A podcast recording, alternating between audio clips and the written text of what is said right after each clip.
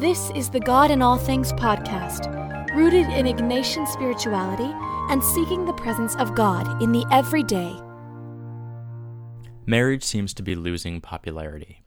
According to the Pew Research Center, only 51% of adults in the United States are married, versus 72% in 1960. Still, a majority of women and men do want to be married.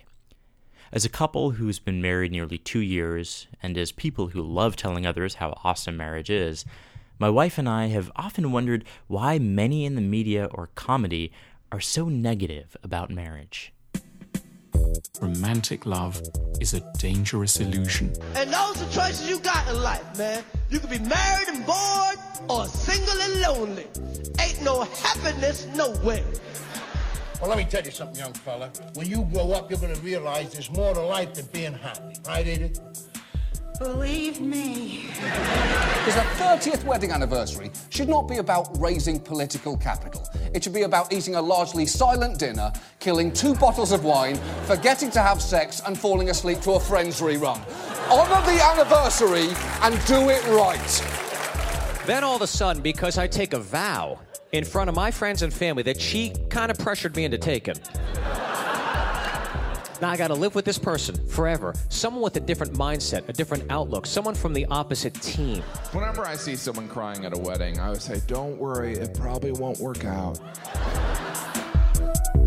Even though the divorce rate has decreased, it seems so ingrained in our psyches that marriage is seen as a burden rather than a grace that is freely embraced.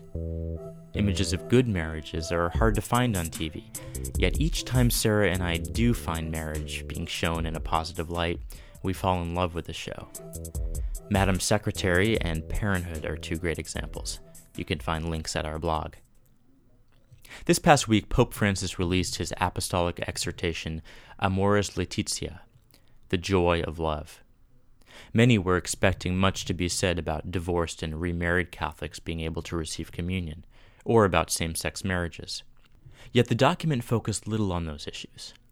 While important issues, the Pope chose to focus on the heartbreaking state of broken heterosexual marriages, something we don't often address in our current marriage debates.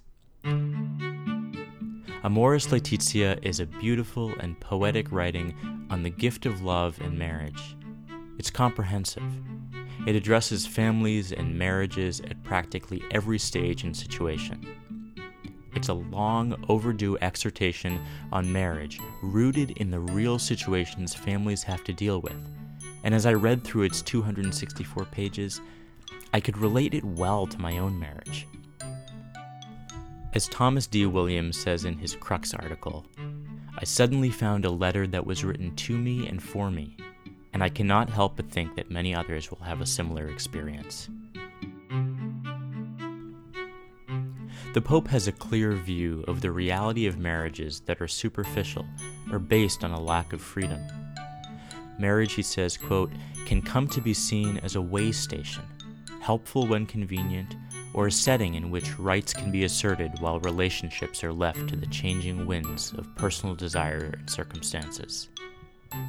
Yet at the same time, he acknowledges the challenges of marriage, especially in their early years. Sarah and I found our first months especially challenging. The fantasy weddings from the movies, and even the church's, quote, almost artificial theological ideal of marriage, Pope Francis says, can become an excessive idealization that has not helped make marriage more desirable and attractive, but quite the opposite. So the Pope instead founds his discussion in practical realities. He calls marriage a process and a path to personal development together. The couple journeys with and through their imperfections. He says we have to realize that all of us are a complex mixture of light and shadows. Yet marriage is still referred to as a burden I even joke with Sarah, lovingly calling her my ball and chain. But some do fear marriage as a burden and a loss of independence. They see the failures of other couples and want to avoid it, so they unrealistically postpone marriage or reject it altogether. We're always amazed that some who propose marriage to their partners actually don't know if their partner will say yes. Shouldn't such a life commitment be discussed? The Pope says, quote, the decision to marry and to have a family ought to be the fruit of a process of vocational discernment. Sarah is not a ball and chain that weighs me down, but more like the chain of an anchor, keeping me steady.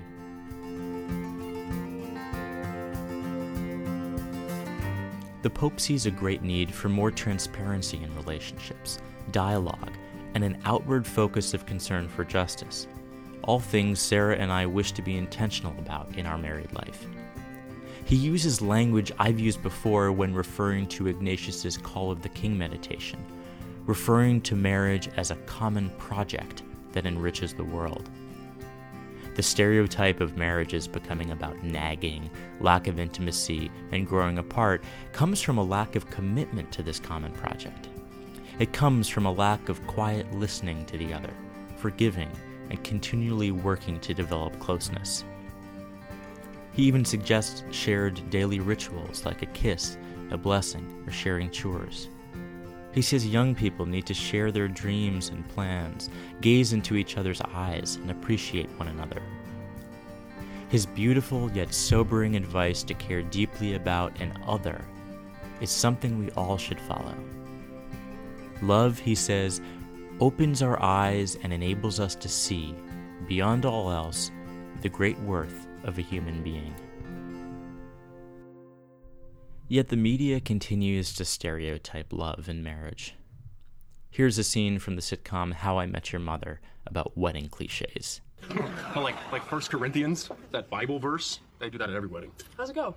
Uh, love is patient and kind. Love does not envy or boast. It is not arrogant or rude. Love does not insist on its own way. It is not irritable or resentful. Love bears all things, believes all things, hopes all things, endures all things. Lame. Going up the list. Yet in the Pope's apostolic exhortation, he even takes this passage from 1 Corinthians, one of the most popular wedding readings, and meditates on it line by line. It's something couples can make their own prayer. One virtue Pope Francis emphasizes is tenderness, which he says lets us approach the other with immense respect. It's a virtue that treasures and protects the other's freedom and is a sign of a free embrace of love, not a dominating or possessive one. The stand up comedy that focuses on nagging wives and irresponsible husbands is not only rooted in a lack of sincerity and dialogue, but a lack of transparency and trust. The Pope says those who know that their spouse is always suspicious, judgmental, and lacking unconditional love will tend to keep secrets, conceal their failings and weaknesses, and pretend to be someone other than who they are. Whenever I find myself boasting about the awesomeness of marriage to my high school students, I emphasize that my wife and I don't have secrets. There's truly a sacred trust which only deepens our love and appreciation for each other.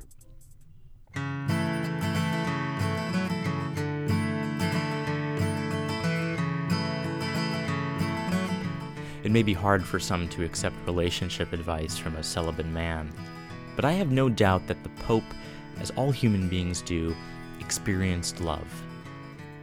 As for marriage, quite often an objective perspective can be extraordinarily helpful. Williams at Crux says one gets the sense of a deep pastoral wisdom of a person who has spent long hours listening to married couples, hearing confessions, listening to problems, praying for solutions. The Pope is trying to recapture the gift of marriage, the treasure of sincere relationship. His focus is not on dry theology, but a fresh take on the situations real families are experiencing. The Joy of Love, while a lengthy document, must be read and prayed with by families and couples. Sadly, many will not do that. Many will continue placing marriage in the genre of comedy or in the class of the obsolete. But those who do take the time to see the way Francis sensitively unwraps the gem of marriage and its awesomeness will find the idea of family so appealing, so important for personal growth and betterment, that they will no longer relegate it as obsolete, but raise it to something so beneficial to human life and dignity that they, like my wife and I, will not be able to stop talking about it.